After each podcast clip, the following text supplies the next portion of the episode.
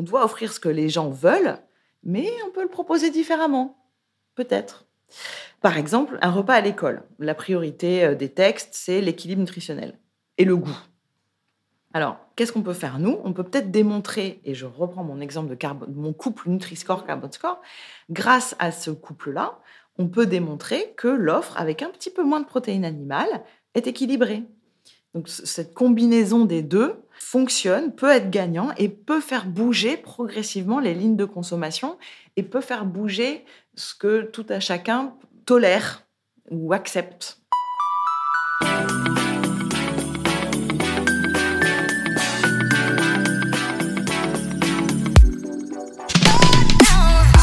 Bonjour, Céline Puffard-Dichvilly, Look Sharp pour le podcast « Le sens et l'action du C3D ».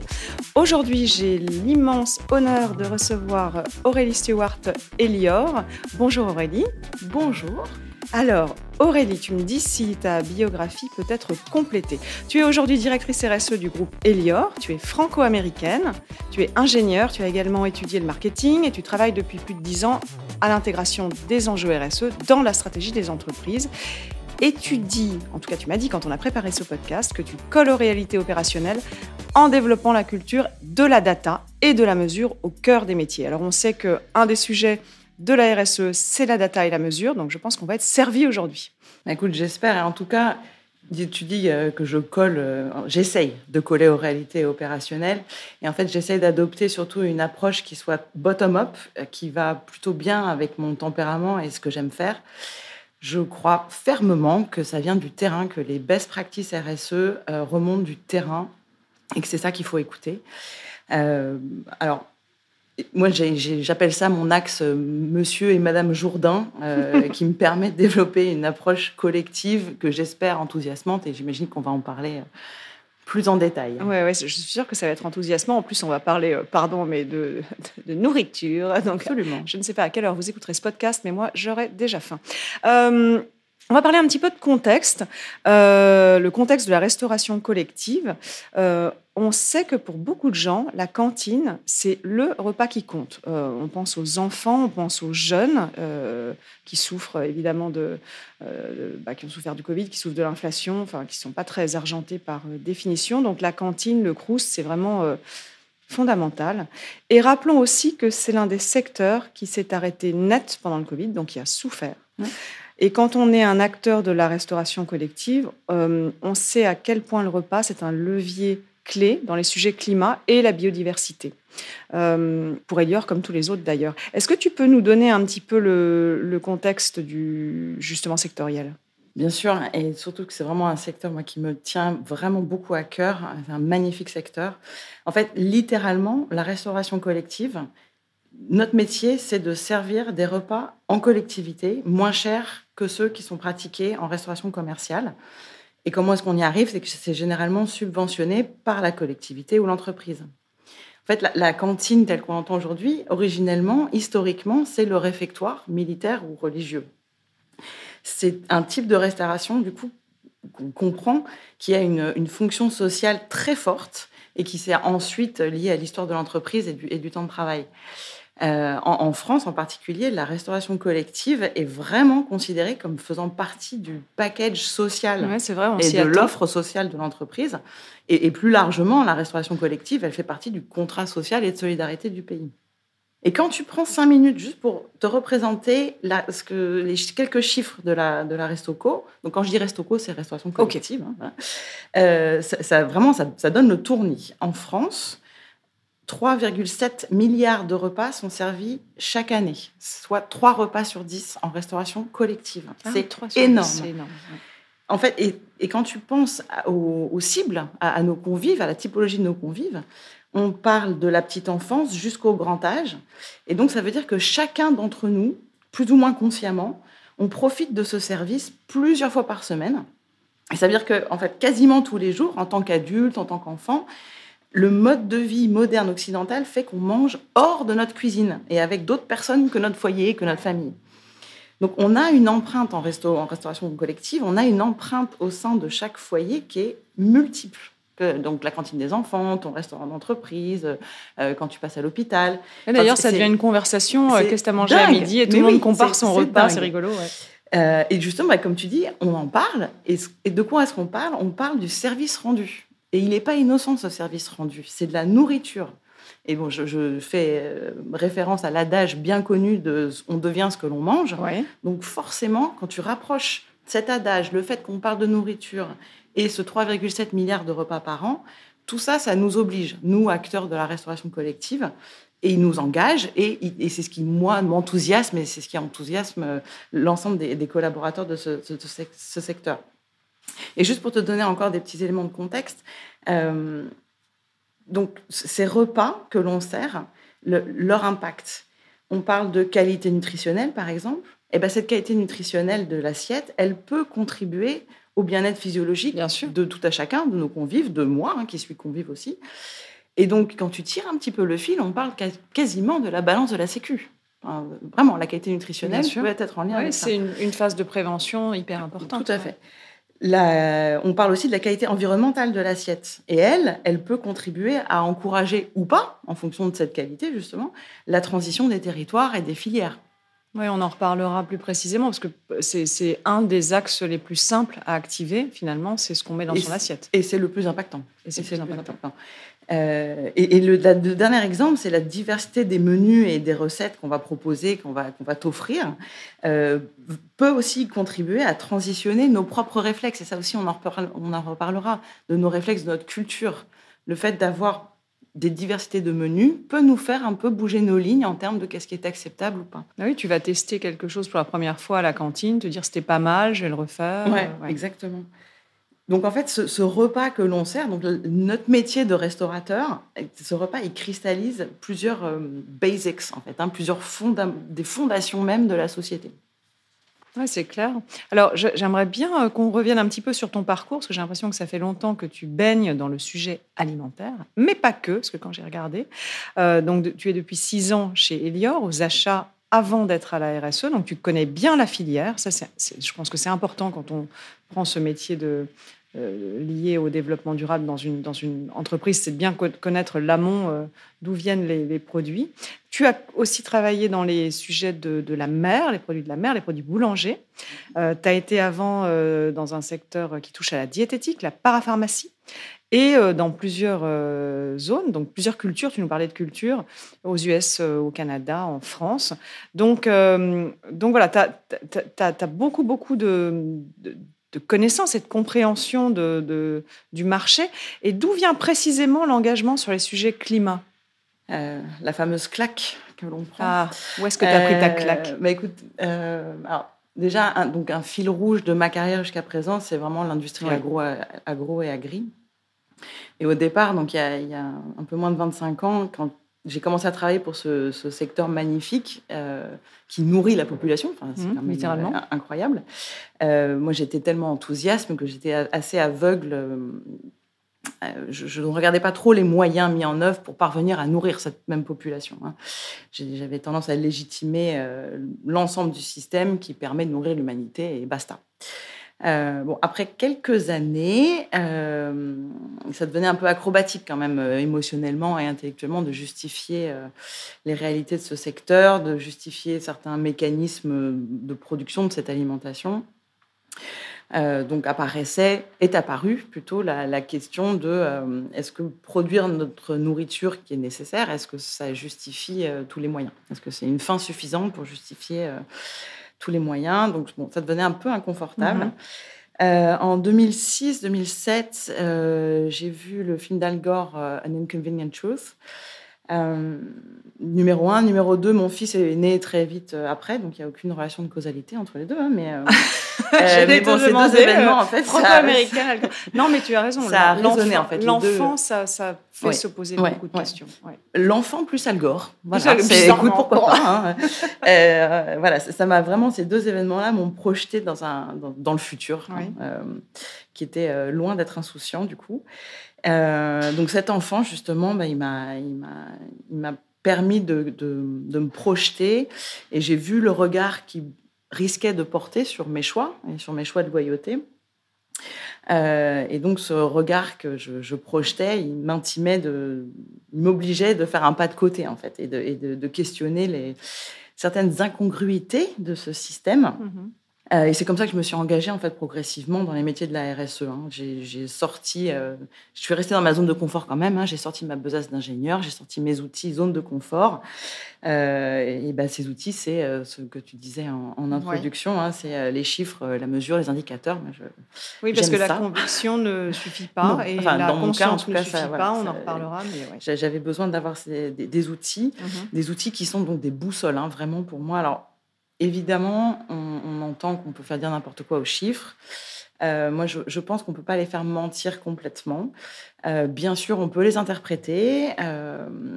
Les chiffres ne se suffisent pas à eux-mêmes. Mais justement, quand on les associe avec des compétences, métiers, quand on les associe avec du bon sens... Et puis qu'on cherche les bonnes choses. Tu peux aussi trouver des bons chiffres, mais pas sur les bons indicateurs. Qu'on les réévalue, qu'on les réévalue à l'aune de nouveautés ou de breakthroughs scientifiques. Ces chiffres et ces indicateurs peuvent vraiment être des boussoles. Ils peuvent nous aider à éviter de tomber dans le greenwashing. Ils peuvent nous aider à prioriser, je sais qu'on en reparlera, et surtout, ils peuvent récompenser les efforts. Aussi. Ils peuvent encourager et ils peuvent aider à embarquer. D'accord, oui, c'est très important parce que justement, embarquer, Elior compte dans la restauration collective. Est-ce que tu peux nous resituer un petit peu ce que représente précisément Elior dans ce petit monde ? Il y a plusieurs grands acteurs et tu notais le nombre de repas servis. Donc, qu'est-ce que vous représentez par rapport aux big players et quels sont les secteurs que vous servez aussi ? Alors, donc la restauration collective, c'est un petit monde finalement, qui est en fait peu connu. C'est un petit monde dans le sens peu connu par rapport aux autres, les big players de l'alimentation, le retail, la GMS, la restauration commerciale, les marques, etc. La restauration collective, elle est plutôt discrète. Elle est discrète, mais elle est ultra costaud. Parce qu'on est rattaché à la commande publique. Donc, on est un levier potentiel de transformation. Puissance de commande, oui. Donc, pour reprendre ton point, les secteurs et les segments, donc la grande famille de la restauration hors foyer, il y a donc deux mondes, le monde de la restauration commerciale et la restauration collective. En Europe, donc si je reprends cette grande famille de la restauration hors foyer, il y a un repas sur 5 qui est pris hors foyer en Europe. Ça, c'est des chiffres pré-Covid. La France est le 3e marché en Europe sur ce secteur. Et en France, donc, c'est ce que je disais tout à l'heure, c'est 3 repas sur 10. Quand on focus, donc on a parlé restauration hors foyer, quand on focus sur la restauration collective, donc subventionnée, nos 4 secteurs de prédilection, nos 4 segments de marché de prédilection, ça va être la santé, le social, qui pèse pour 40-45% à peu près, le secteur de l'enseignement, donc ça, l'enseignement, on parle, ça va de la petite enfance jusqu'à l'enseignement public, jusqu'aux enseignements supérieurs, et ça touche le public, le privé. Mm-hmm. L'enseignement, ça pèse 35% à peu près. Le secteur de l'entreprise, de l'industrie et de l'entreprise, pour 10-15%, et enfin les collectivités pour une dizaine de pourcents. Sur les 5 géographies, là maintenant je parle un peu d'Elior, sur les 5 géographies d'Elior, donc France, États-Unis, UK, Espagne et Italie, on nourrit 3 millions de personnes tous les jours. Mmh. Okay. Et plus d'1 million de personnes en France. D'accord. Donc, c'est 3 millions de personnes qui parlent, comme tu le disais tout à l'heure, qui parlent de leur expérience du midi. Exactement. Sur leurs 3 millions de foyers. Et tu dis que personne ne connaît les marques de la restauration collective. Moi, mes enfants, ils savent très bien qui les nourrit. Hein, je peux dire. Et donc, ça fait une réputation. Voilà. Par rapport à l'empreinte d'Elior, moi, c'est ça qui, à chaque fois, me sidère quand même. Donc, on a ces 3 millions de convives tous les jours dans le monde. Un autre aspect de notre empreinte, c'est les nombres de sites. C'est-à-dire qu'en France, on est sur entre 8 et 10 000 sites sur tout le territoire. C'est un maillage qui est digne de la poste, en fait. Donc on est au plus près. On est t'as le sourcing, mais ensuite, tu as la cuisine, parce que tu as effectivement... Et le transport, évidemment. Mais voilà. Donc, ça, c'est vraiment un maillage territorial duquel on est très, très, très fiers. Et on en tire une force... Voilà, une force qui nous oblige, en fait. Hein. Et rajoute à ça, donc, les 3 millions de convives, les 10 000 sites, tu rajoutes à ça les clients, les fournisseurs, enfin, tu imagines les milliers de points d'ancrage qu'on a tous les jours avec la société civile, avec la société humaine. Et ça, ça nous donne des leviers d'action très diversifiés, des leviers d'influence aussi, bien sûr, des leviers d'éducation pour motiver, j'espère, une transition et la transformation des habitudes alimentaires de tout à chacun. Oui, donc on parlera de conduite du changement, effectivement, parce qu'on est vraiment là-dedans. Donc, dans les enjeux de la restauration collective, évidemment, on touche au sujet du plaisir, de la santé, du sourcing, de la production, de la logistique. On parle beaucoup de gaspillage aussi. Mm-hmm. Et toi, tu as tout de suite parlé de responsabilité. Tu disais, ça nous oblige. Donc, quel est le rôle d'un acteur de la restauration collective sur ces sujets ? Tu parlais bien de ces obligations vis-à-vis de la société, vis-à-vis de tout un chacun. Donc, globalement, comment vous le prenez ? Parce que ça aussi, ça a dû évoluer. Avant, le rôle, c'était de nourrir. Maintenant, comme tu le soulignais, on parle de la santé, on parle du climat. Donc, comment vous abordez ça chez vous ? Ben moi, je le résume par le mot « care ». Voilà, on est opérateur du « care ». Et de façon un peu plus administrative, on est opérateur de services essentiels aussi en restauration collective. Parce qu'on répond à un besoin primaire de la fameuse pyramide de Maslow, de se nourrir. Donc, on a des obligations vis-à-vis de la société qui sont reconnues. Ça, c'est important. Donc, la restauration collective gravit dans cet univers du « care ». D'une part, par le produit que l'on sert, l'assiette en tant que telle, la nourriture, que par le service que l'on rend d'un point de vue de la prestation. Ce sont des humains qui servent d'autres humains. Tout à fait. Donc, je vais faire un petit focus sur les enjeux qui sont liés au care. Donc, un rôle de santé publique, d'abord. Et ça, on l'a vu pendant le Covid, l'absence de restauration collective.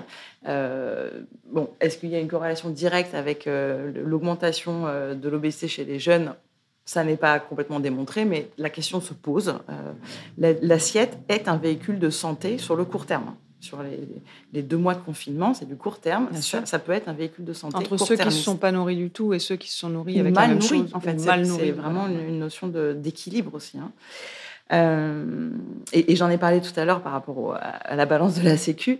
La qualité nutritionnelle des assiettes peut contribuer dans un sens ou dans l'autre à la santé publique. Et ça, c'est pas moi qui le dis, en fait. C'est nos menus, les menus que l'on sert à la cantine, doivent répondre à des obligations ultra strictes en matière de valeur nutritionnelle, de quantité de viande, etc. Et en France, cet ensemble de standards s'appelle le GEMRCN. D'accord. Alors, le GEMRCN, c'est le groupe d'études des marchés de restauration collective et nutrition qui a pour mission d'améliorer la qualité nutritionnelle des repas servis en collectivité. Notre irritant, en fait, avec ces standards, que l'on comprend bien qu'il en faut, bien sûr, néanmoins, l'irritant auquel on fait face, c'est l'agilité plus ou moins importante, plutôt moins que plus, qu'ont les pouvoirs publics pour moderniser justement ces standards et pour les adapter, en fait, pour les adapter, alors pas les adapter aux tendances et aux modes, mais vraiment pour les adapter aux breakthrough des recommandations scientifiques et médicales qui, elles, s'affinent avec le temps. Oui, on pense notamment aujourd'hui, on parle beaucoup plus de légumineuses qu'on en parlait auparavant, donc il faut que ces standards-là s'adaptent. On imagine qu'ils le font, mais peut-être pas assez vite, c'est ce que tu dis. Exactement. Un autre exemple, c'est en fait les apports nutritionnels conseillés, ils évoluent avec le temps. Le corps médical publie des mises à jour, etc., qui ne sont prises dans le GEMRCN que un certain temps plus tard. Genre pour être une génération plus tard. Non, peut-être pas non. Mais okay. Voilà. Donc voilà, notre rôle d'acteur dans cet univers du care, il s'exprime évidemment donc par la qualité nutritionnelle directement, mais il s'exprime aussi, selon moi, sous un angle d'information et de pédagogie. Parce qu'en fait, quand tu penses au restaurant, le restaurant, c'est une unité de temps et de lieu qui est aussi incroyable et qui peut nous permettre de transmettre, en plus avec de la gourmandise, qui peut nous permettre de transmettre à nos convives des indices pour qu'ils adoptent une alimentation un peu plus éclairée, un peu plus saine, un peu plus durable. Et Qu'est-ce qui me fait dire ça? C'est qu'en la restauration collective a ceci de très particulier, c'est que nos convives, ils fréquentent le même restaurant plusieurs fois par semaine. Donc tu as le temps et l'espace de faire passer les messages. Et j'ai la répétition. Ouais. En plus, j'ai la répétition. Alors, et la rêve d'un marketeur fait la notion. Et donc, les informations que l'on propose peuvent permettre de creuser un sillon mental dans les esprits pour qu'elles s'ancrent. C'est bon la betterave, c'est bon la betterave, c'est bon la betterave. Et donc, si nous, on arrive à donner suffisamment de profondeur à cette assiette, si on arrive à l'habiller et à montrer la complexité, alors, non seulement, ce que je disais tout à l'heure, elle est non seulement un véhicule de santé sur le court terme, tout à l'heure c'est ce qu'on se disait, mais elle devient aussi un véhicule de santé sur le long terme. Parce que ces informations, après, le convive le ramène chez lui, enfin, ce que tu disais, tiens, je connaissais pas ce plat, je vais essayer de le faire à la maison, etc. Donc voilà, donc il y a dans cet enjeu, cet univers du care, j'ai vraiment l'enjeu d'information qui, moi, me semble important dans notre secteur. Après, il y a un autre enjeu, et dont on ne parle pas suffisamment, je suis assez frustrée sur ça, c'est l'empreinte sociétale de la restauration collective. Typiquement, on ne peut pas outsourcer la production d'une assiette. Je peux difficilement la sous-traiter ailleurs, je ne peux pas la délocaliser. La plus grande part du service que l'on rend, c'est la cuisine. C'est la cuisine et c'est le service, ouais. Et ça, on peut difficilement l'automatiser ou le délocaliser. Heureusement, il faut, tout à fait. Et il faut donc des femmes, il faut des hommes, il faut des compétences, il faut des équipements, il faut des flux, il faut des ingrédients. Enfin voilà, il faut tout un panel, un arc-en-ciel d'éléments pour arriver à produire une assiette. Et dans nos restaurants, je reprends cette idée de restaurant en tant qu'unité de lieu et de temps, ils sont vraiment la concentration, ils concentrent la diversité d'un territoire. Pas que d'un point de vue approvisionnement, parce qu'on a tendance à tout de suite parler d'approvisionnement. Pendant que tu parles, là, moi, je me rappelle de messieurs et de dames de cantine. Ouais. Là, pendant que tu parles, ça me vient, et tu as raison, c'est des sourires qu'on a ou des petits mots quotidiens, des gens qui nous connaissent un peu aussi quand on est à l'école. Mais oui, parce qu'on y va tous les jours. Il y a cette notion de répétition, encore une fois. Il y a un lien particulier qui se crée. Donc voilà, donc, c'est vraiment le restaurant, c'est une sorte d'éprouvette en fait qui abrite la réaction chimique entre des hommes, des femmes, des compétences, des ingrédients et qui incroyablement produisent une assiette. Voilà. Ah, et puis on est quand même sur des services essentiels et c'est passionnant parce que là on parle de RSE à une échelle importante de la vie de tout un chacun. Alors est-ce qu'on peut dire deux mots du cadre réglementaire de la restauration collective, parce que tout à l'heure j'ai évoqué le gaspillage, donc j'imagine que c'est très suivi par les réglementations qui traquent ça depuis quelques années, on en parle beaucoup de combien est perdu et à quel niveau, etc. Tu peux nous brosser un petit tableau des lois là? Oui, et je reprendrai juste ton terme de traque. Pardon, les réglementations non seulement traquent, mais initient. Déclenche, sponsorise. Je suis une grande fan, et je pense que j'aurai l'occasion de le redire, je suis une grande fan du législateur, quel qu'il soit poétiquement. Alors, le plus récent arsenal réglementaire qui nous touche en France en restauration collective, c'est un couple qui s'appelle Egalim et AGEC, et qui sont deux dispositifs ultra structurants pour la profession sur le court, moyen et long terme. Dans ces textes, le législateur a traduit une vision sociétale qui, moi, me paraît vraiment disruptive et a fixé des objectifs à atteindre, alors oui, avec des termes techniques, mais qui sont indispensables, à mon sens. Tout cet arsenal, ça cadre, ça fournit un champ lexical commun entre les acteurs de la restauration collective, entre l'entité morale qui parle à une autre entité morale client, entre l'entité morale qui parle à son fournisseur. Oui, enfin, bref, ça permet d'avoir les mêmes repères, t'as raison. Ça permet d'avoir un même repère et ça permet d'avoir une espèce d'esprit collectif qui s'engage derrière une vision plutôt long terme quand même.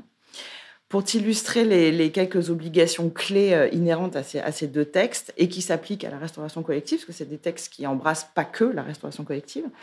Alors, les plus connus, on a 50% de produits de qualité, dont 20% de bio dans nos menus depuis le 1er janvier 2022. l'interdiction de couverts, d'assiettes, gobelets, pailles et autres éléments en plastique à usage unique, et des diagnostics obligatoires de gaspillage alimentaire depuis 2020. Donc ça, tu en parlais tout à l'heure. Donc, en fait, dans ce cas-là, et c'est dit comme tel, hein, c'est pas du tout discret pour le coup, les pouvoirs publics utilisent la restauration collective comme un cheval de Troie. On force l'introduction de bio, de produits de qualité, de signes de labels, de plats végétariens. On force leur introduction dans les menus sans demander aux convives s'il est d'accord ou pas, en fait. Hein. C'est juste, c'est comme ça. Ouais, c'est ça doit être comme ça. Le levier, il va être en amont parce qu'il faudra bien que tu sources avec ces labels, avec ce bio, etc.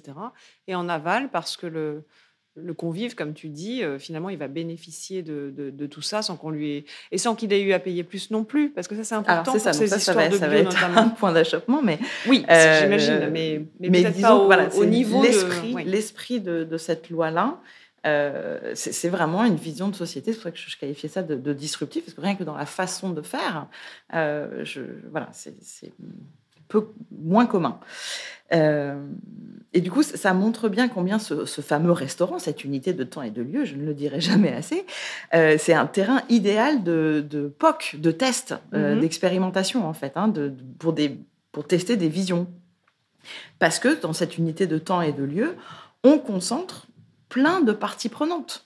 Les salariés, les enfants, donc quand on dit enfants, on dit forcément les parents indirectement, oui, le client, les collectivités, les fournisseurs et les convives. Évidemment, les convives, ce sont d'abord des citoyens. Donc vraiment, on concentre plein de parties prenantes et ils sont tous regroupés là au même moment sur un même lieu. Donc c'est idéal pour un use case. C'est le rêve de tout use case. Il y a même des groupes WhatsApp de parents sur les thèmes de cantine à l'école. C'est génial, non ? Mais bien sûr, bien sûr. Donc t'imagines l'influence que vous avez. Donc voilà. Donc par rapport à ton point de brosser le contexte réglementaire, moi ce que je veux vraiment, le point sur lequel je veux insister, c'est l'esprit de la loi. En fait, c'est vraiment plus l'esprit de la loi qui peut être fort, qui peut être disruptif, plus que les dispositions techniques en elles-mêmes. C'est vraiment en constatant l'impact de ces lois que je suis devenue, moi, une grande fan des contraintes réglementaires en matière de développement durable et de RSE. Lettre d'amour au législateur. Merci. Ouais. Merci. Moi, j'essaie de faire passer le message dès que je peux, en fait, parce qu'on peut vite se noyer dans les dispositifs techniques, le sous-alinéa 2 de l'article 3. Et ces mêmes dispositions sont même parfois contradictoires entre des textes de loi. Donc, moi, j'essaie de m'accrocher, j'essaie de faire passer ce message-là accrochons-nous à l'esprit de la loi. Alors, tu avais un petit point sur l'eau et la biodiversité ça, donc, autant l'esprit de la loi sur AGEC et Egalim, donc vraiment adresse les sujets de qualité de l'assiette en termes label, en termes gaspillage, etc. L'aspect biodiversité n'est pas encore parvenu jusqu'au législateur, à mon sens. Alors, il y a beaucoup d'échanges, il y a beaucoup de discussions, de conversations, mais c'est vrai que c'est encore un point, mais ça va arriver. Hein. Non, mais c'est encore un point... Mais c'est très intéressant, parce que c'est vrai que dans tous secteurs confondus, ce sont des sujets qui ont moins de maturité que le climat. Et encore une fois, c'est des histoires de mesures et qui sont plus difficiles. Donc je comprends. Alors, alimentation, ça touche aussi à nos cultures. Donc, tu parlais tout à l'heure de vecteurs d'action quand on teste quelque chose ou qu'on découvre quelque chose, mais il y a aussi des blocages et c'est... On le voit, ça devient un sujet politique. À chaque élection, maintenant, je pense que tout le monde s'amuse à repérer ça. S'amuse ou s'amuse pas, d'ailleurs. Mais en tout cas, ça nourrit le débat. Nourrir.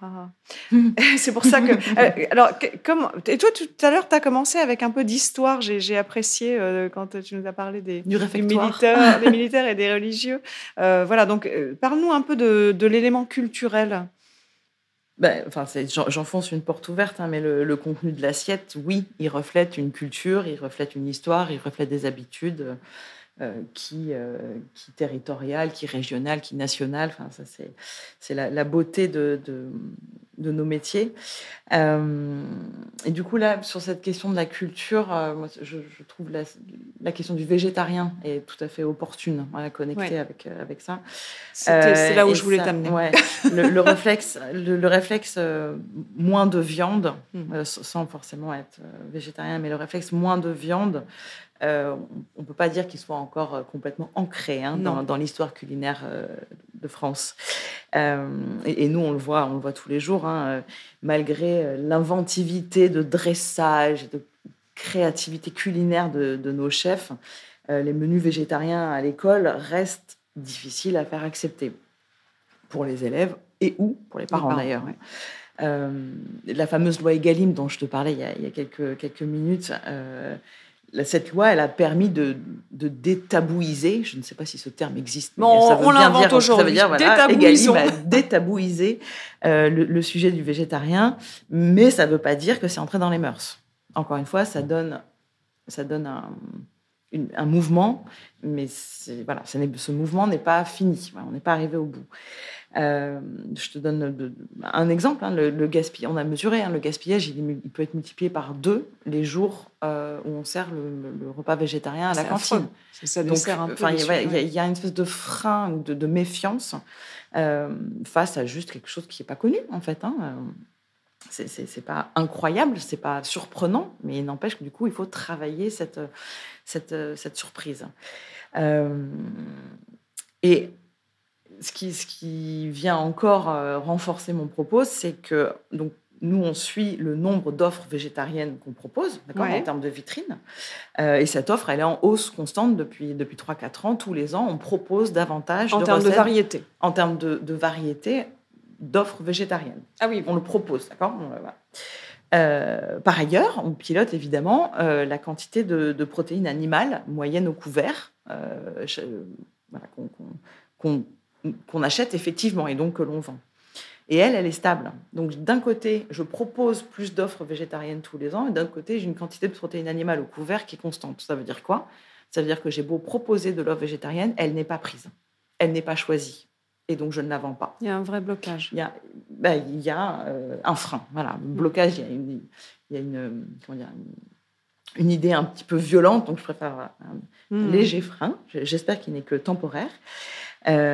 Donc voilà, on le vend pas, on n'arrive pas à faire passer cette transition-là. Donc je veux pas du tout m'improviser sociologue, c'est un métier que dont je ne peux pas me targuer, mais quand même je pense qu'on peut s'accorder sur un constat que la protéine animale en France porte une image, une valeur, une image de prestige presque encore dans nos cultures. Donc quand tu penses que nourrir, je reprends mon idée du care, quand on nourrit culturellement, c'est un acte de soin. On prend soin de quelqu'un quand on le nourrit. Donc, il est de bon ton, quand on veut montrer de l'attention à quelqu'un, de proposer et de choisir ce qui est de qualité dans l'inconscient collectif. Donc, d'autant plus qu'en restauration collective, l'offre est en partie payée par l'employeur ou la collectivité. Donc, nourrir, c'est prendre soin. Prendre soin, c'est offrir ce qu'il y a de bon dans la culture. Bon, bah là, tu arrives à la notion de protéines animales. Ouais. L'autre exemple, c'est quand on veut prendre soin, il y a un autre témoin du soin apporté, c'est souvent la quantité, dans l'assiette. La quantité dans l'assiette, c'est aussi un élément très illustratif de la culture. Quand on aime, on ne compte pas. Enfin, voilà, la grand-mère qui te resserre 8 fois. Voilà. Quantité. Donc, la quantité peut être synonyme de soin. Donc, voilà, c'est vraiment, culturellement, l'assiette est le reflet de notre culture, c'est clair. Donc là, on a un chantier de conduite du changement assez monumental, parce que le législateur, d'un côté, te demande des choses. L'inconscient collectif, peut-être, demande autre chose. Et la nourriture peut être un vrai levier pour le climat, pour la société, etc. En fait, ça peut être aussi un levier de déconstruction. Absolument. De déconstruction des modèles. Notre frustration, c'est que cette déconstruction... notre frustration, mais en même temps, c'est tellement humain. C'est que cette déconstruction, elle est progressive. Dans les faits, et elle est encore plus progressive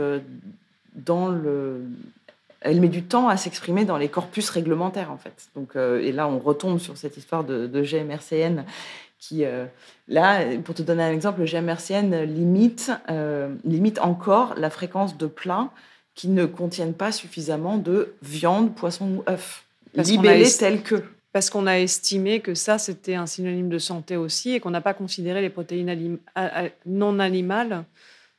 Voilà, par exemple, pour le moment. Donc, du coup, nous, quand on cherche à diversifier les apports en protéines dans les plats et d'intégrer une part grandissante de protéines végétales, on est obligé de limiter la fréquence d'apparition de ces plats dans les menus parce que ça ne rentre pas sous l'étiquette viande, poisson ou œuf. Ouais, c'est ce donc on marche un petit peu. Enfin, on est encore dans ces phases d'alignement, de contradiction qui nécessite de s'aligner.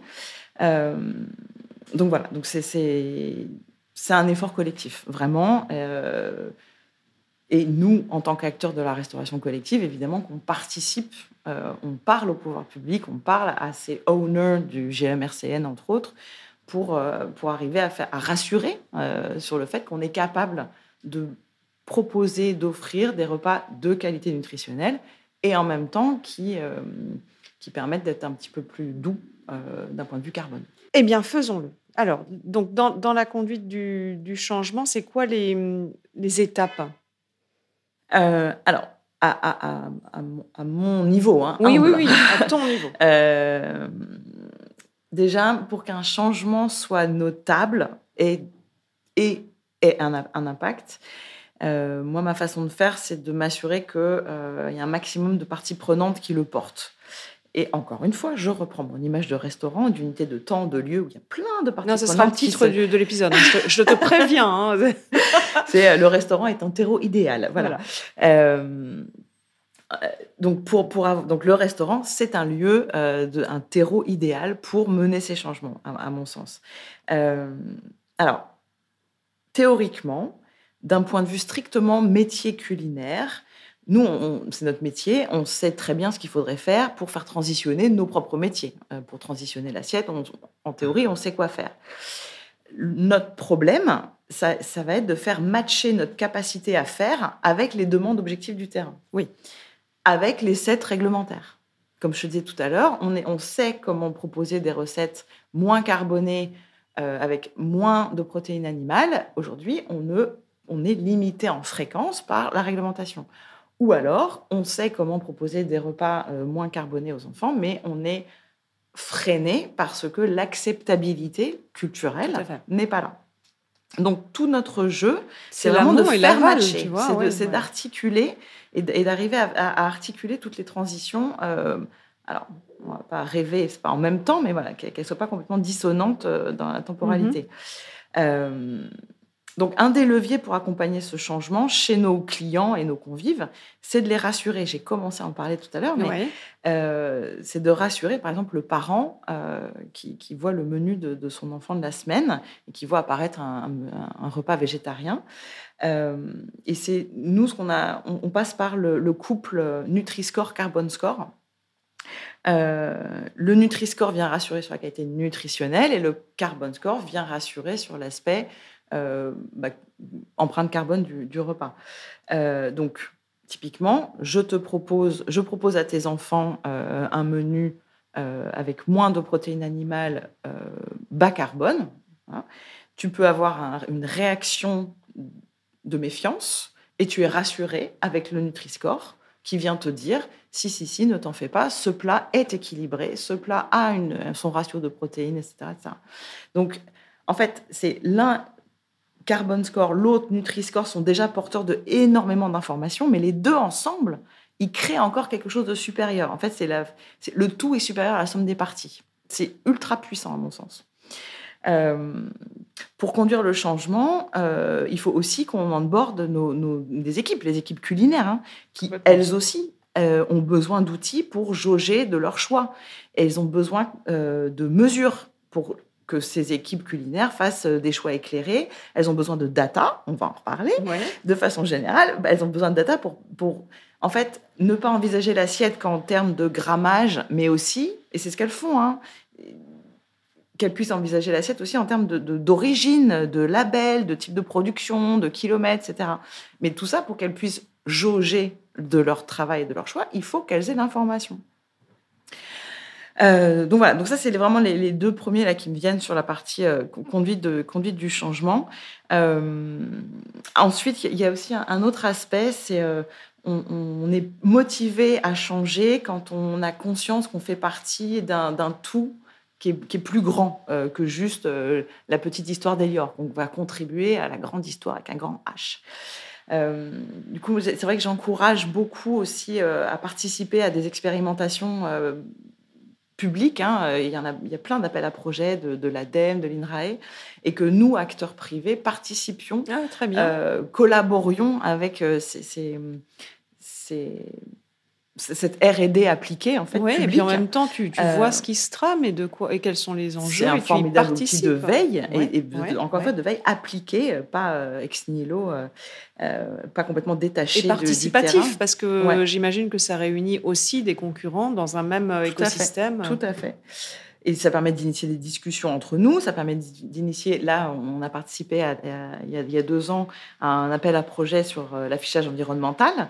Donc nous, ça nous permet aussi de commencer à nous faire notre culture là-dessus, ça nous permet de commencer à éclairer nos bases de données selon cet angle-là. Mm-hmm. Et en même temps, on participe à l'intérêt général. Tout le monde y gagne. Tout le monde y gagne, tout le monde en tire de la fierté, c'est fabuleux. Ensuite, dans la conduite du changement, le fait que ce soit que la RSE, que les départements RSE participent à cette conduite du changement, dans mon humble expérience, ça permet aussi d'aménager une espèce de temporalité un peu différente dans les projets qui peuvent avoir une injonction d'immédiateté, etc. Oui, c'est ça. En RSE, on n'a pas trop peur du temps long. Mais non, parce que et puis les réglementations, tu vois 2 ans avant ce qui arrive. Donc, on l'a vu pour la loi Egalim, etc. Et tu parlais tout à l'heure des plastiques à usage unique.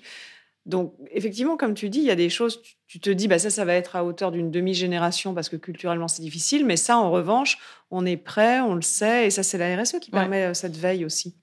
Elle permet la veille et elle permet d'amener dans la gestion de projet cette espèce de schizophrénie de, en effet, court et long terme. Ouais.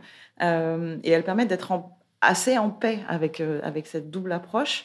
Et tu parlais des plastiques, c'est un excellent exemple. Hein, parce que être en paix sur le temps long, sur une dimension de temps long, ça ne veut pas dire qu'on ne s'occupe pas des ROI et ça ne veut pas dire qu'on attend 25 ans pour faire des changements. Ça veut juste dire qu'on considère le changement comme n'étant pas un interrupteur on-off, justement. Absolument, ça s'accompagne, etc. Mais tu peux cranter avec des datas comme tu peux cranter.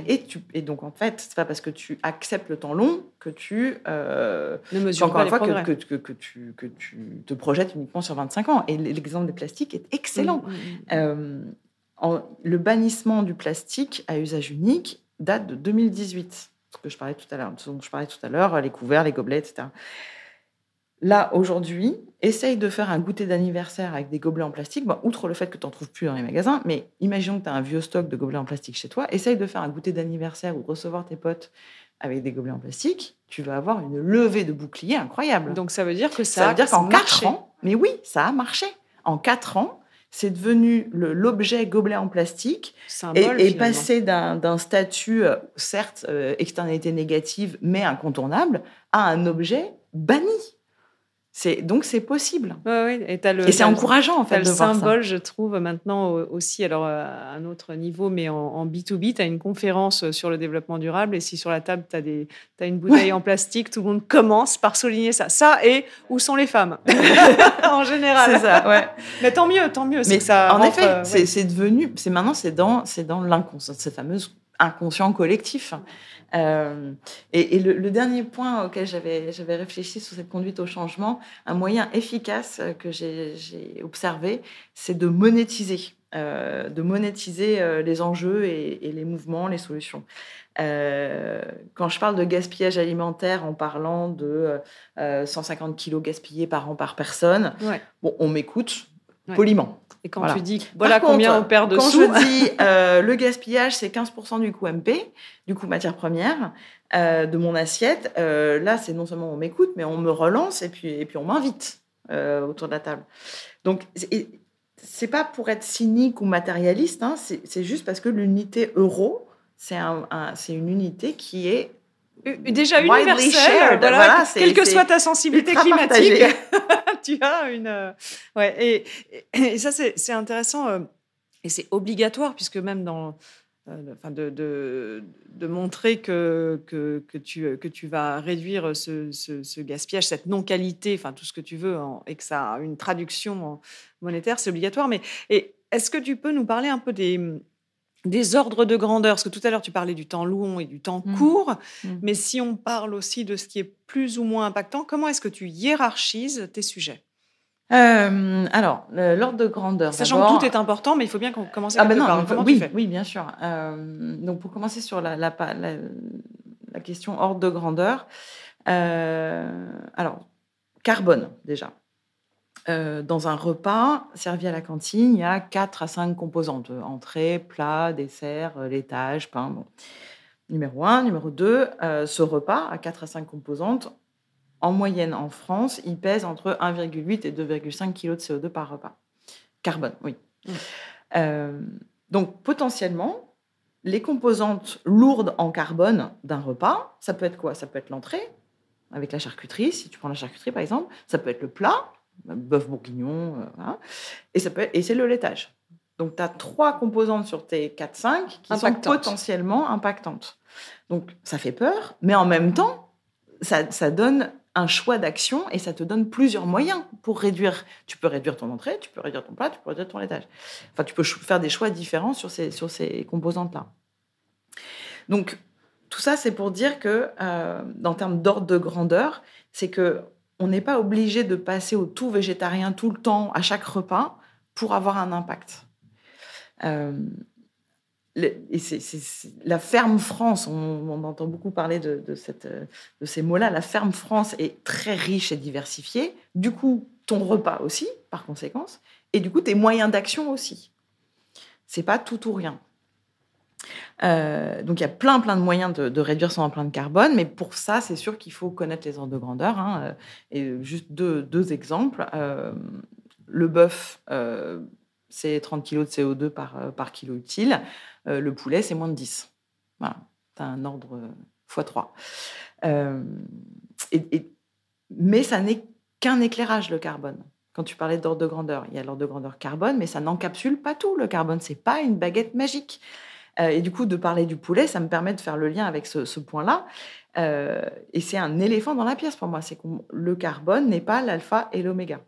C'est pas le début et la fin de la définition d'une humanité qui se nourrit sainement et durablement.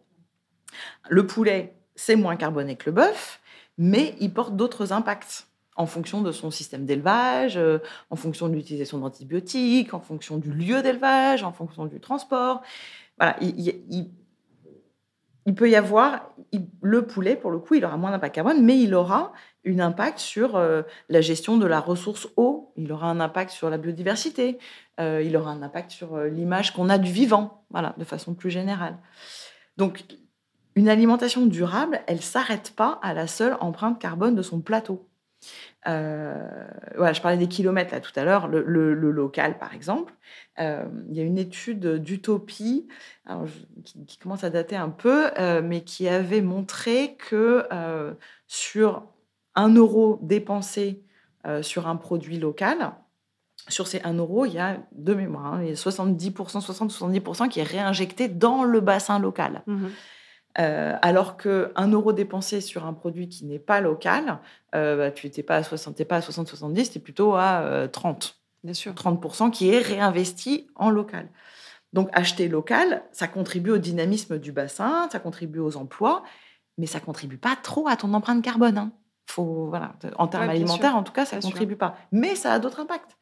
D'où la complexité de manger durable, bien sûr. Oui, et c'est ce qui rend la composition d'une assiette aussi complexe et enthousiasmante. Et, voilà.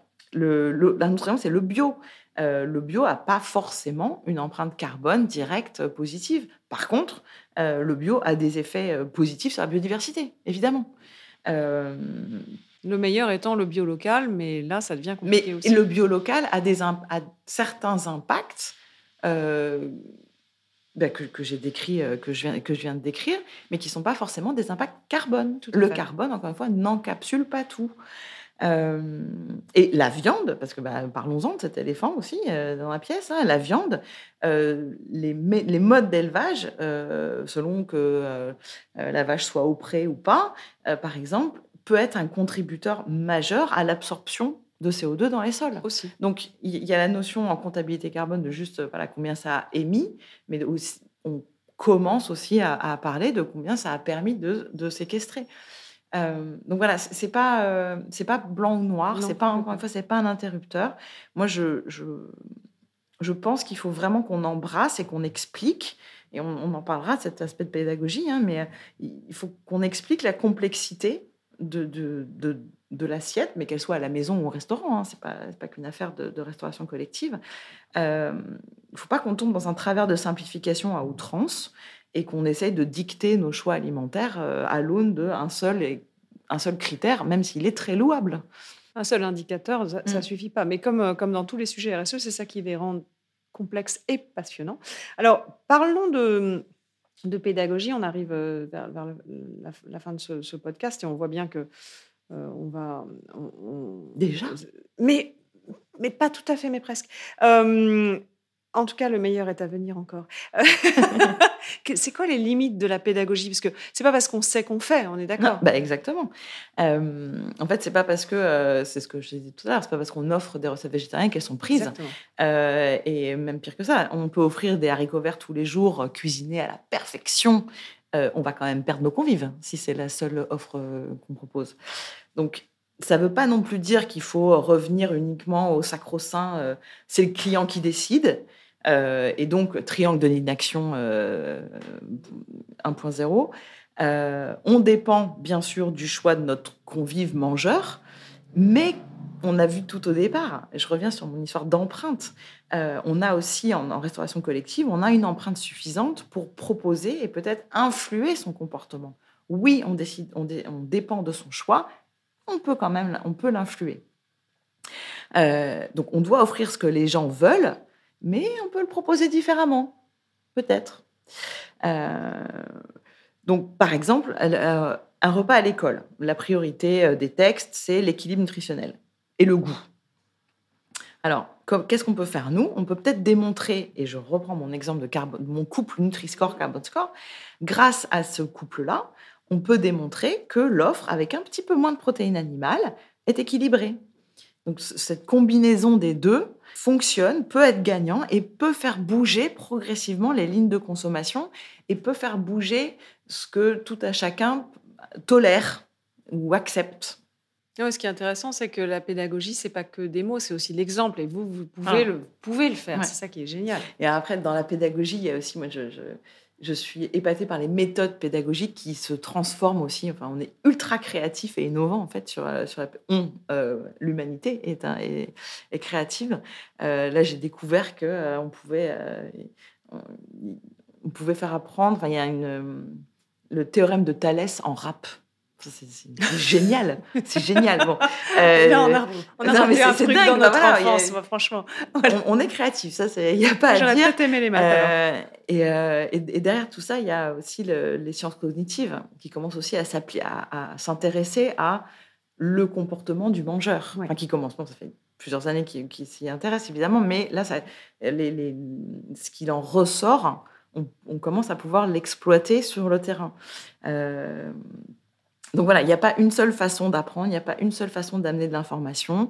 Le rôle du mangeur, c'est d'être ouvert à accueillir ces informations. Voilà, c'est ça qu'on demande à nos mangeurs, à nos convives mangeurs. C'est une bonne nouvelle, on est plutôt curieux de nature aussi. Alors, est-ce qu'on peut revenir rapidement, si tu as des choses à nous dire sur le sujet du gaspillage ? Tu nous disais que ça coûtait cher, donc finalement, c'est... une opportunité, presque de l'opportunisme pour tout le monde, de traquer le gaspillage.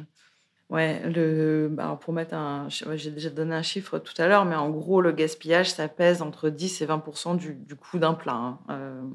Alors, c'est un chiffre qui est extrêmement variable en fonction du segment.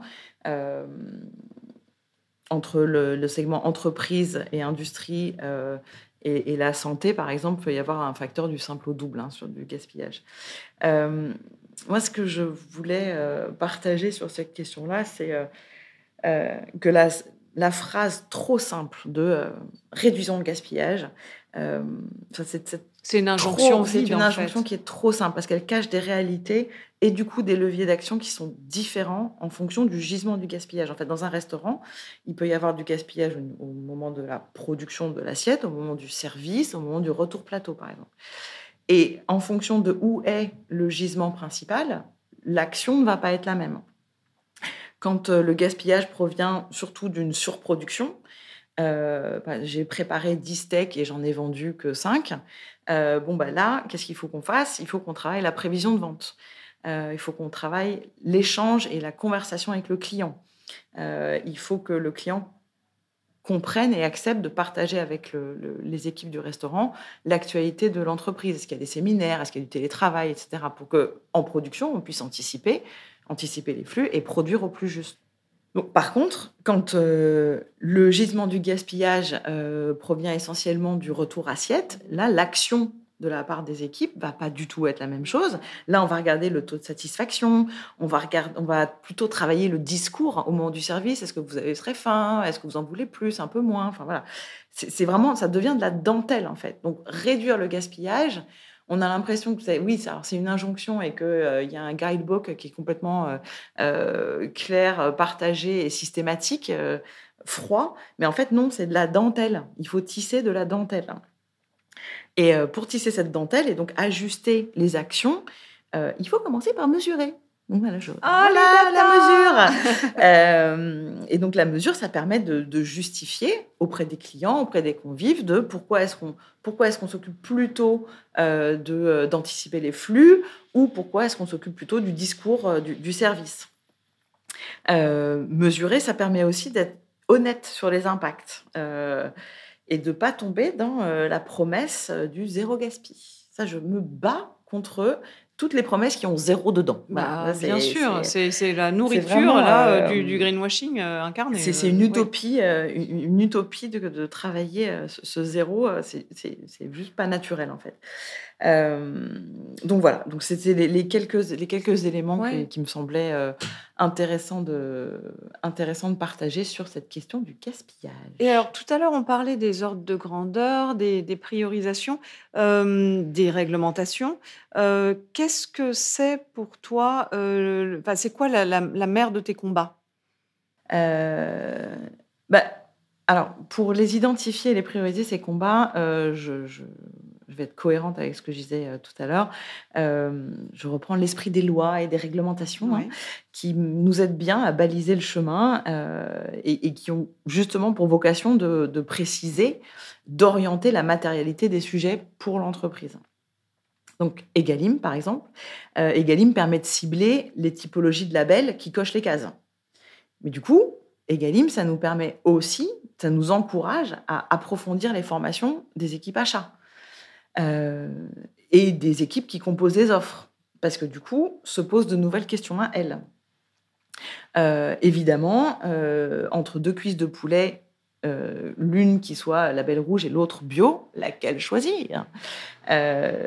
Toutes les deux, le label rouge et le bio, rentrent dans la comptabilité Egalim, pas de problème. Donc du coup, ça coche les cases, mais du coup, ça m'aide pas pour choisir. Donc il faut que je me pose la question de laquelle de ces cuisses, label rouge ou bio, fait le plus de sens dans mon mix produit, dans ma promesse de marque. Et c'est là qu'il peut y avoir une différenciation avec des concurrents aussi, parce que vous pouvez avoir un prisme très différent. Tout à fait. Sans dire que c'est mieux ou moins bien, c'est juste des positions, c'est des postures différentes. Ouais. L'autre exemple que j'aime bien prendre, c'est celui des produits de la mer, parce que j'en viens aussi de ce secteur-là. On peut rester sur un sacro-saint saumon Colin Cabillaud, certifié, donc qui coche les cases de mon Egalim. Et on peut aussi avoir un petit pas de côté en se disant, est-ce que je peux diversifier les espèces au menu toujours certifiés, donc toujours en cochant les cases, mais en diversifiant les espèces. Du coup, on sera non seulement compliant avec la loi Egalim, mais en plus, on amènera la diversité aux convives, on leur proposera des espèces qui peut-être ils ne connaissent pas, et on enrichira leur prisme. Ça nous permettra à nous d'avoir d'être moins intensif sur le prélèvement de la ressource saumon, cabillaud, colin, etc. Donc voilà, pour prioriser les textes de loi. Et du coup, le texte de loi ultra structurant qui arrive aussi, c'est la CSRD. Mm-hmm. Oui, c'est vrai que c'est un gros indicateur qui permet de donner une belle direction à vos actions. Alors, qui, en fait, pour le moment, la CSRD nous donne des premiers jalons pour la méthode, ouais, avec l'analyse de double matérialité. Et cette double matérialité, elle a exactement pour objet de prioriser les enjeux pour l'entreprise. Donc, voilà, c'est parfait.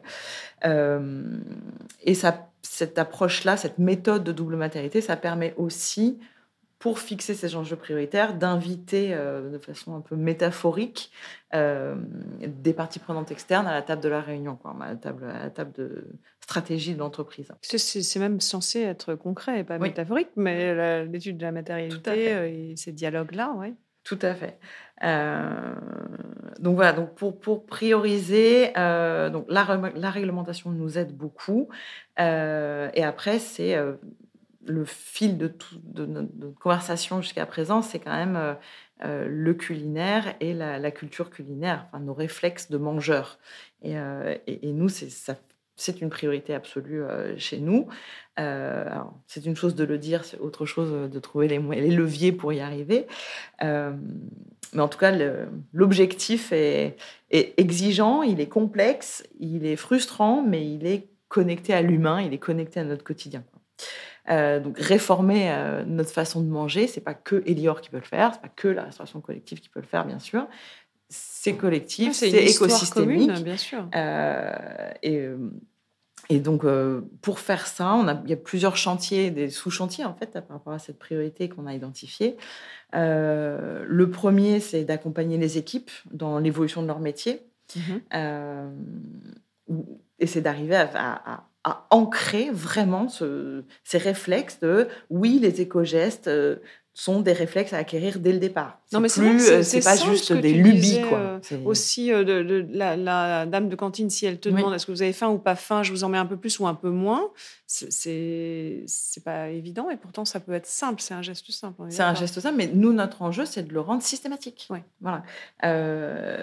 Donc, c'est d'arriver à rendre ces gestes, donc par exemple les éco-gestes, c'est par exemple la phrase « est-ce que tu en veux un peu plus, est-ce que tu en veux un peu moins ?»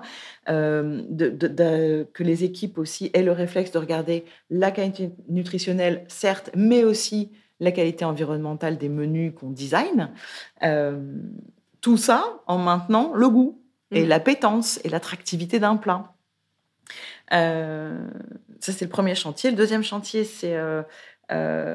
qu'on arrive à transmettre à notre mangeur la valeur de toute la chaîne amont qui permet d'arriver à une assiette.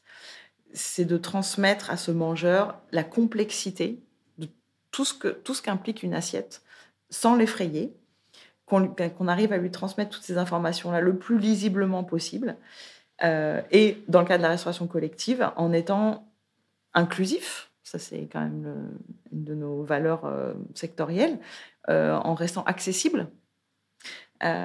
Et pour faire ça, il faut élaborer les bons dispositifs d'information et il faut que nous, on apprenne à traiter et à transformer de la data qu'on a, mais qui est froide aujourd'hui. Il faut qu'on la réchauffe et qu'on la réchauffe en même temps que le plat que l'on sert, en fait. Si je peux me permettre. Data, mais j'adore. Non, mais t'as raison, parce que on n'a pas tellement parlé de légumes et fruits de saison, par exemple, mais de l'information, ça peut être, vous n'aurez pas votre tomate mozza toute l'année.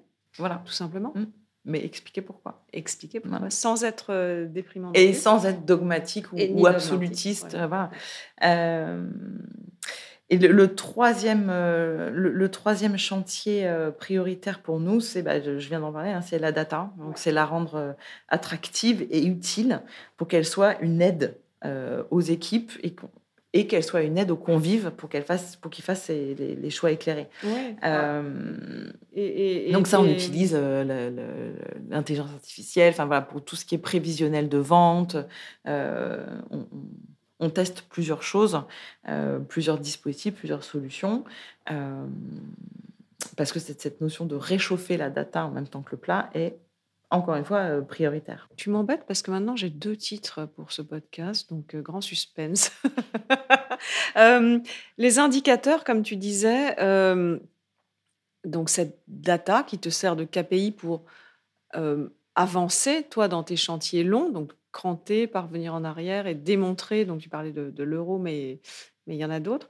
Donc, et tu parlais de la complexité, parce qu'il n'y a pas que le carbone à compter, évidemment. Est-ce que tu peux nous dire quelques mots rapidement sur la data? Parce qu'après, il faut qu'on passe à toi.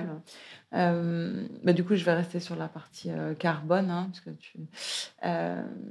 en fait, les indicateurs, ils peuvent être... On peut se noyer dedans, hein, ça, c'est très clair. Donc, la façon dont on l'a fait, c'est pas une façon unique, hein, mais la façon dont on a procédé pour sélectionner ces indicateurs et les construire. D'abord, on a voulu identifier évidemment les principales masses d'émissions de notre activité pour pouvoir choisir nos combats et donc choisir les bons indicateurs. Et bon, dans le secteur de la Resto Co, c'est assez simple, hein, les grandes masses. 95% de notre bilan carbone est en scope 3. Et ce scope 3, il est divisé en 2. Une partie, l'énergie pour cuisiner, et de l'autre partie, les émissions des ingrédients qui composent nos menus. Donc, pour que nos efforts soient visibles, pour qu'on puisse mesurer nos efforts, ce qu'on a fait, c'est qu'on a traduit ces postes d'émissions carbone en langue culinaire. On l'a traduit en indicateurs opérationnels et opératifs pour les équipes terrain. Alors, d'un côté, on a traduit, et puis du coup, il a fallu aussi expliquer dans cette traduction, typiquement, voilà, émissions carbone de nos scope 3, c'est le gaspillage alimentaire, c'est l'empreinte carbone de nos menus, donc la quantité de protéines animales, et c'est la performance énergétique au couvert de nos sites. Donc ça, ce sont des indicateurs qui sont connus des opérations, qu'ils travaillaient déjà avant que j'arrive avec ma stratégie carbone, donc pas de problème. Par contre, il a fallu que j'explique que travailler sur l'empreinte carbone de la recette, c'était pas en proposant 100% de local, confère ce que j'ai dit précédemment sur le local. Et sur les arbitrages. Exactement. Donc ça, il a fallu partager ces arbitrages, les expliciter, parce que c'est pas des réflexes, c'est encore un peu irritant. Donc, il y a un effort de pédagogie fort. Et donc, on a, avec ces KPI concrets, là, le gaspillage, performance énergétique et l'empreinte protéine animale de l'assiette, on est allé voir donc, nos sites et...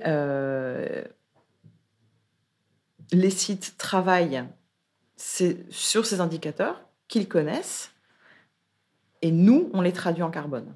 Ce n'est pas au terrain, ce n'est pas au site dont le métier, c'est de servir une assiette la plus saine, durable et avec un goût le meilleur possible. Donc chacun son langage, en fait. Exactement, ouais, exactement. Et c'est comme ça que, en tout cas, de mon point de vue et ce qu'on a fait, ce qui était adapté à Elior, c'est de ne pas multiplier des indicateurs pour tout le monde identiques, c'est qu'on les traduise. Oui, in fine, c'est bien le même, mais on l'exprime, en effet, à l'aide de dictionnaires, à l'aide, comme tu le dis très bien, à l'aide de langage qui parle, en fait, au quotidien et qui s'intègre au quotidien.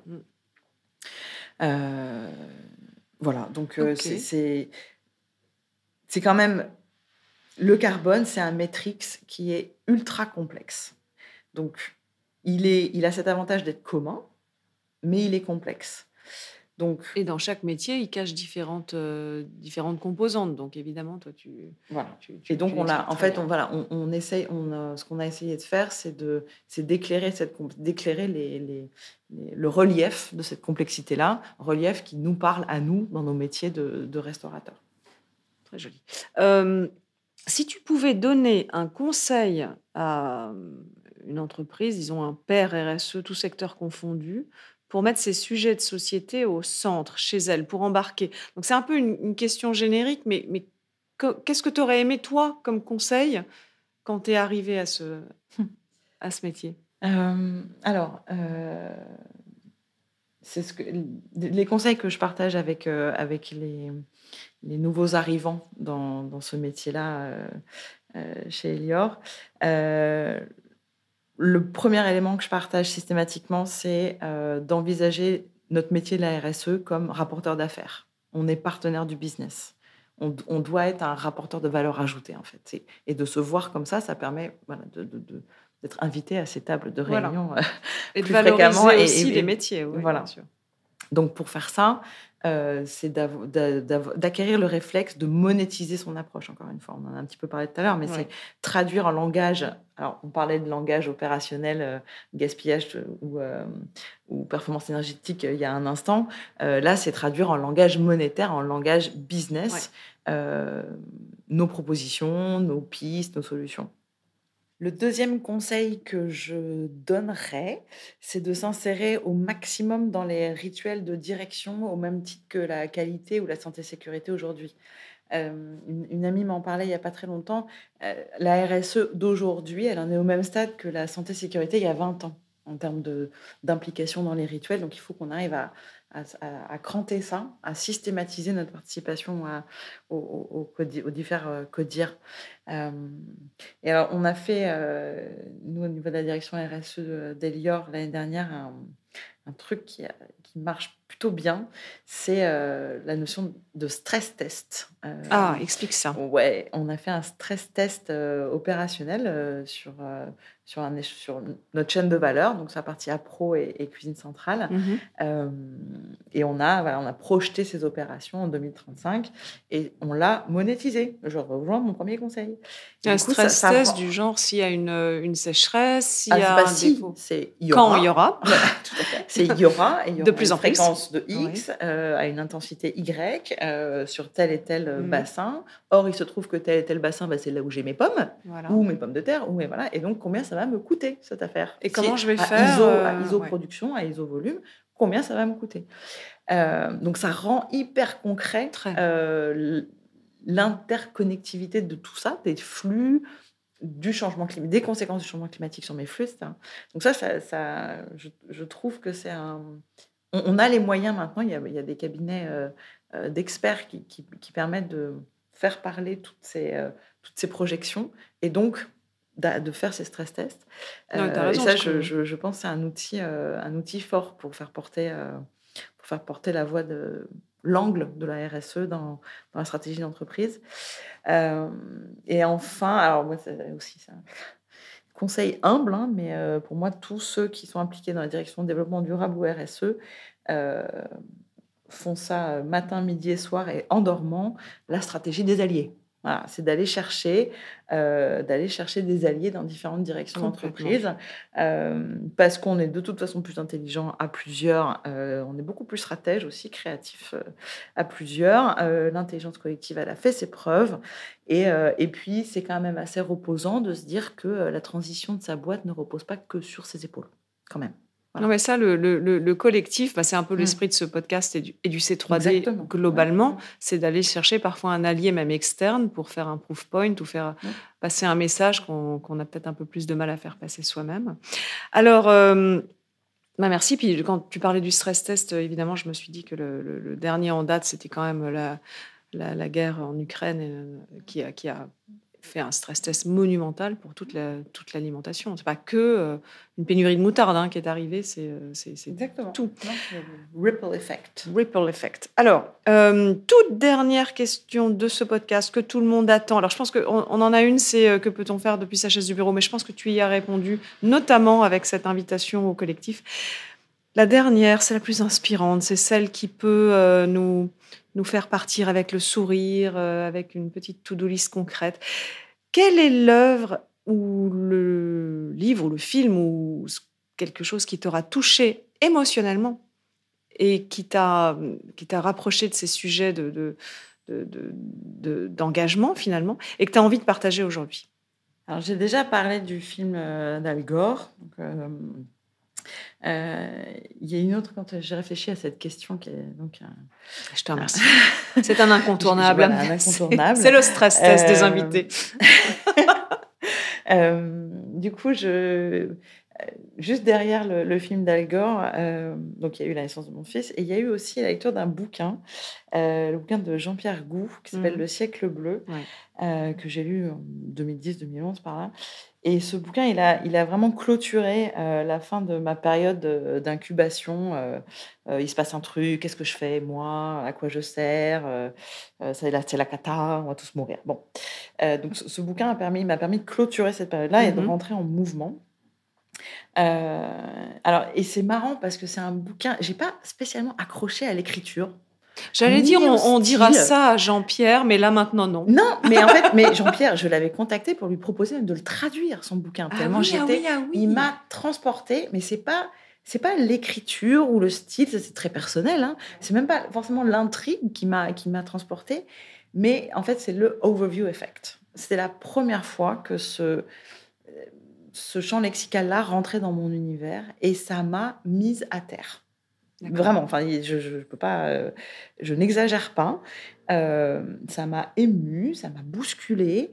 Alors évidemment maintenant, 2023, le Overview Effect, Thomas Pesquet a fait en sorte que tout le monde savait ce que c'était. Mais à l'époque, moi en tout cas, je ne savais pas. Bien sûr. Et voilà, donc ça m'a ce bouquin qui a été le véhicule de l'Overview Effect dans ma vie. M'a fait complètement rentrer en mouvement. Donc voilà, c'est de ce bouquin-là dont je voulais parler. C'est une très belle référence, très très belle référence en effet que je partage avec toi. Je suis un tout petit peu déçue parce que moi je pensais que tu allais nous parler du festin de Babette ou de la cantine de minuit qui est quand même en 7 tomes plus livre de recettes que moi j'adore. J'ai triché, j'ai vérifié parce que j'ai complètement oublié, c'est Yarouabé, donc Cantine de minuit, petite page pub, mais moi, à chaque fois que j'ouvre ce bouquin, j'ai faim. Et là, en terminant ce podcast avec toi, j'ai faim. Mais regarde ce qu'il y a autour de l'assiette, du coup. Voilà. Merci, en tout cas. Merci, Aurélie, pour nous avoir fait visiter les coulisses de la cantine. Merci à toi. Rêve de toute une vie pour moi. Merci. Merci pour votre écoute. Ce podcast est à retrouver tous les mois sur les meilleures plateformes de podcast et sur le site web du C3D. Si ce podcast vous a plu, je vous invite à le noter, 5 étoiles pourquoi pas, et surtout à le partager largement.